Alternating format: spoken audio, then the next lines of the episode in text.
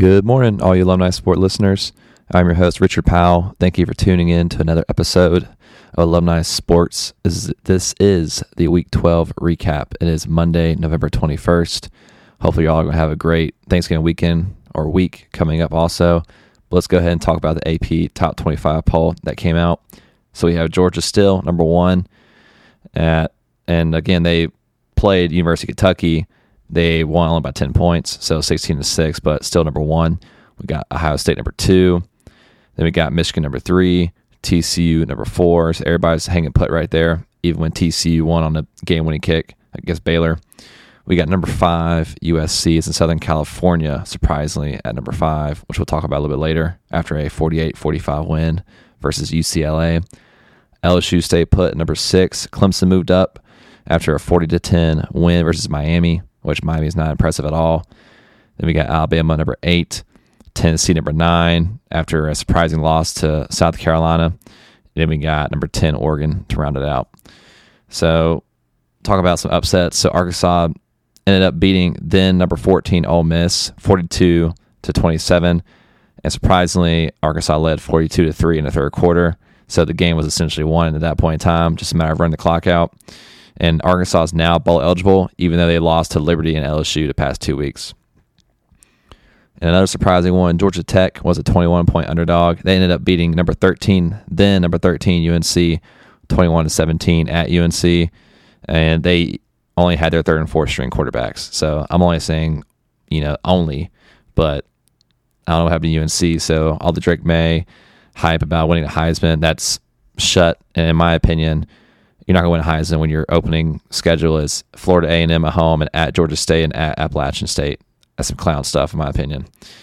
NC State was then number 24. They lost uh, again to another ACC team, this time Louisville, 25 to 10. They've never been the same ever since Devin Leary was out. Now they've been obviously working with their backup quarterback past few weeks. Navy beat number 20 UCF 17 and 14. John Rhys Plumlee left the game at halftime with shoulder injury. That is the UCF starting quarterback. And I've always said with the military teams, they're always going to be pretty tough to play, especially triple option teams. If they're up on you, they will just waste the clock. And they're just a scrappy team typically. So a little surprised there, but at the same time, not really because they can always sneak one on you. In USC, as I talked about, as in Southern California, moving up two spots over Tennessee, uh, over Tennessee, or not uh, Tennessee, but LSU, is um, one of the biggest turnarounds in the country. As USC in Southern California was a four-win team and now a ten-win team under Lincoln Riley. So you could thank the NIL for that, and the transfer rules, how you can just come in, switch a team out, and play that following year. So that's definitely a recipient of that. But Lincoln Riley, don't forget, he was the ECU coordinator, so a lot of good things come from down east. But we'll talk about that a little bit later in more of a somber tone, unfortunately. Uh, and definitely, unfortunately, Hendon Hooker tears his ACL towards the end of the game versus South Carolina when the, the outcome is already decided. So that's very unfortunate because his Heisman chances might now be very slim unless they're going to go off the previous work he's done the previous few weeks. And hopefully his draft stock doesn't drop because of that, as he is a 24 year old quarterback, anyways. So he's, you know, a lot of years on, so to speak, compared to a Drake Maye who is only two years in the system. And teams that are in, Texas is back in at number 24. And this is their fourth time being back in the top 25. So definitely some Texas fans within that committee poll, but we'll see if they stick.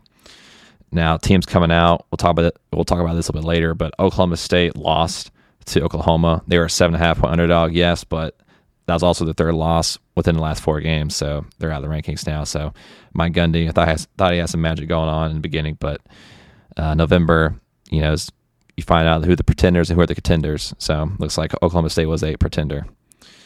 And let's go talk about conferences. Surprisingly, the Pac 12 leads all conferences with six teams in the top 25, SEC at five, and then ACC, American, Big 10, and Big 12 all have three. So you have a little bit of a overall picture of where all these conferences and spots are going to. Now, ranked versus ranked matchups, we got actually quite a few, and one really big one, which will probably help decide a Heisman candidate or potential winner. So the first game is going to be number 19 Tulane versus Cincinnati, who is number 21 according to AP. Winner host AAC championship. See how that goes. Then you got number 10, Oregon, and number 22, Oregon State. First time since 2012, both teams are ranked. We'll see what happens with that with Bo Nix. You're starting to see now that the in-state rivalry games are starting to be played now, or whether it's in-state or out-of-state, such as our next one, number three Michigan at number two Ohio State. So if Ohio State wins this game, CJ Stroud is essentially solidified that Heisman, in my opinion. Hooker's out ACL. Drake Maye took a loss after a not a great performance, even though Josh Downs did drop a pass, but I believe CJ Stroud will pull it out if they win this game at Michigan or um, if when Michigan plays at Ohio State. Of course, you got other games to play too outside of this one game coming up. But then our final one is number 13, Notre Dame at number five, USC is in Southern California. And we'll see all the Lincoln Riley hype coming up. Great coach, of course, but playing another tough team. So we'll see. But they do have the home field advantage. So uh, we'll see how that goes for them. Now let's get into the picks of the week. So my first one we'll start with is the Oklahoma State plus seven and a half I chose versus Oklahoma. Now off the jump, I wasn't even watching this game. I was actually catching a. I'm trying to think. I think I was I was I was in a flight at that point in time, so I had no service. But Oklahoma started out on a 28-0 run in the first quarter. Granted, Oklahoma State was you know the spread was seven and a half, but it's pretty hard when you're down 28-0 in the first half, and all they're gonna do is run the ball. So Spencer Sanders was their starting quarterback that came back. He threw for 67 times just due to them being down so much but he only threw one touchdown and four interceptions. And a lot of those interceptions came because of that 28 0 run of him th- turning it over. So he threw for 381 yards, led the team rushing at 42 yards, also pretty one dimensional when you're down that much, unfortunately. Dillon Gabriel, the UCF transfer, 20 for 40, 259 yards, two TDs, one interception. And congratulations, Oklahoma. To them, they're not going to be that happy about it, but Oklahoma is now bowl eligible their fans are obviously accustomed to you know a winning tradition, and it shouldn't take it shouldn't be this late to get to, to get to the sixth win. But to them. It's never a guarantee. Then we got LSU versus University of Alabama Birmingham. I was very, very confident. I was most confident on this one, be honest with you. Of course, easier said saying that now in retrospect, but LSU won 41 to 10, so 14 and a half was easy cover. Jayden Daniels 22 for 29, 297 yards throwing, one touchdown, 12 carries for 111 yards for one touchdown also. LSU even had two turnovers versus Alabama, Birmingham have none, and they still won 41 to 10. Oh, just uh, you know, talent itself just outclassed UAB in so many ways. And now for LSU, they play Texas A&M, which is a guaranteed dub, and then following that, December 3rd, they played Georgia for the SEC championship. So I know USC according to AP poll, jumped them one spot to number five, and LSU stayed number six. But I mean, you, you, you just go ahead and pack pack it up and say if LSU beats Georgia in SEC championship, assuming they don't lose to Texas A&M, they're guaranteed in the the playoff, no doubt. And that'd be a hell of an accomplishment for Brian Kelly in his first year at LSU.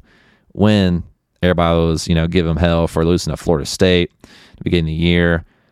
But now the Florida State loss is looking a little bit better because Florida State is on a run and they've been ranked for a few weeks now. And now this is the heartbreaking one I'll talk about. ECU minus five and a half versus Houston. I, you know, I chose ECU on this one. ECU senior night, Holton Ahlers last game of Dowdy, the Greenville two five two local. I mean, you got C, you know, CJ Johnson, a two five two local. Granted, he's a junior, but we got outclassed in every way or facet in this game. Houston was up 28-0 in the third quarter. Ahlers 15 for 30. 182 yards. Keaton Mitchell, 14 carries, 128 yards. You can just guarantee over 100 yards at this point in time, but his yards, majority of those yards were just, you know, garbage time runs. So when the game was already decided. Clayton Tune for Houston, NFL prospect for sure. At quarterback, 32 for 44, 435 yards, four TDs, one interception. Also led the team in rushing at 43 yards. Houston does not have a good running game. ECU has a really good run defense, but with Mike Houston, it's just a matter of getting the pass defense now because we have depth at the line, but we have no pass pass rush, you know, just experience or anything. Clayton Tune was just sitting back there looking pretty, just throwing it deep. And that was definitely the largest loss in Mike Houston's era. And truthfully, this game reminded me of the Scotty Montgomery area era where we lost 58 to 3 at NC State in 2018. It was downright embarrassing. I'm not gonna lie. I watched the very end of the game before I caught my flight. leaving Tampa, Florida, where I'm from. And hell, that night, I swear, it literally did something to my soul. I had 102 degree fever. Stomach's hasn't been the right since. It just that game just uh, it. I'm such a big ECU fan. It definitely took a toll on me, unfortunately, and uh, I can't say it's ever happened before, but it happened now. So maybe because I'm getting older, I don't know. But you know, we'll move on. We'll play Temple next week. Temple, I'm sure we'll win that game. We'll end up being seven five. At this point in time, I essentially guarantee we'll be at the Military Bowl. So it doesn't matter what team we play, what ACC team, in that matter. We'll see. I'm sure I'll be there for that, and uh, hopefully I can see y'all out there too. And I know I'll probably connect with Hoist of Colors, Stephen Igo, and obviously again Richard Powell with Alumni Sports to be there too. So I appreciate it very much. If y'all got any questions or concerns, let me know. And I'll, you know, I look forward to dropping another another talk here soon within the next few days prior to Temple. Also, I do have a special guest coming on next week. He's going to be at the Temple game in Philadelphia, and he's the one that even said start the Garcia era last night versus for the ECU game. So he was right on that one. But Garcia didn't even look that good either. So I don't know, but I think ECU, you know, we're getting to ball games now, so now just making that hump to make a conference championship. So see what happens. But other than that, I appreciate it. Y'all have a great rest of the week and Thanksgiving. Stay safe out there. Talk then.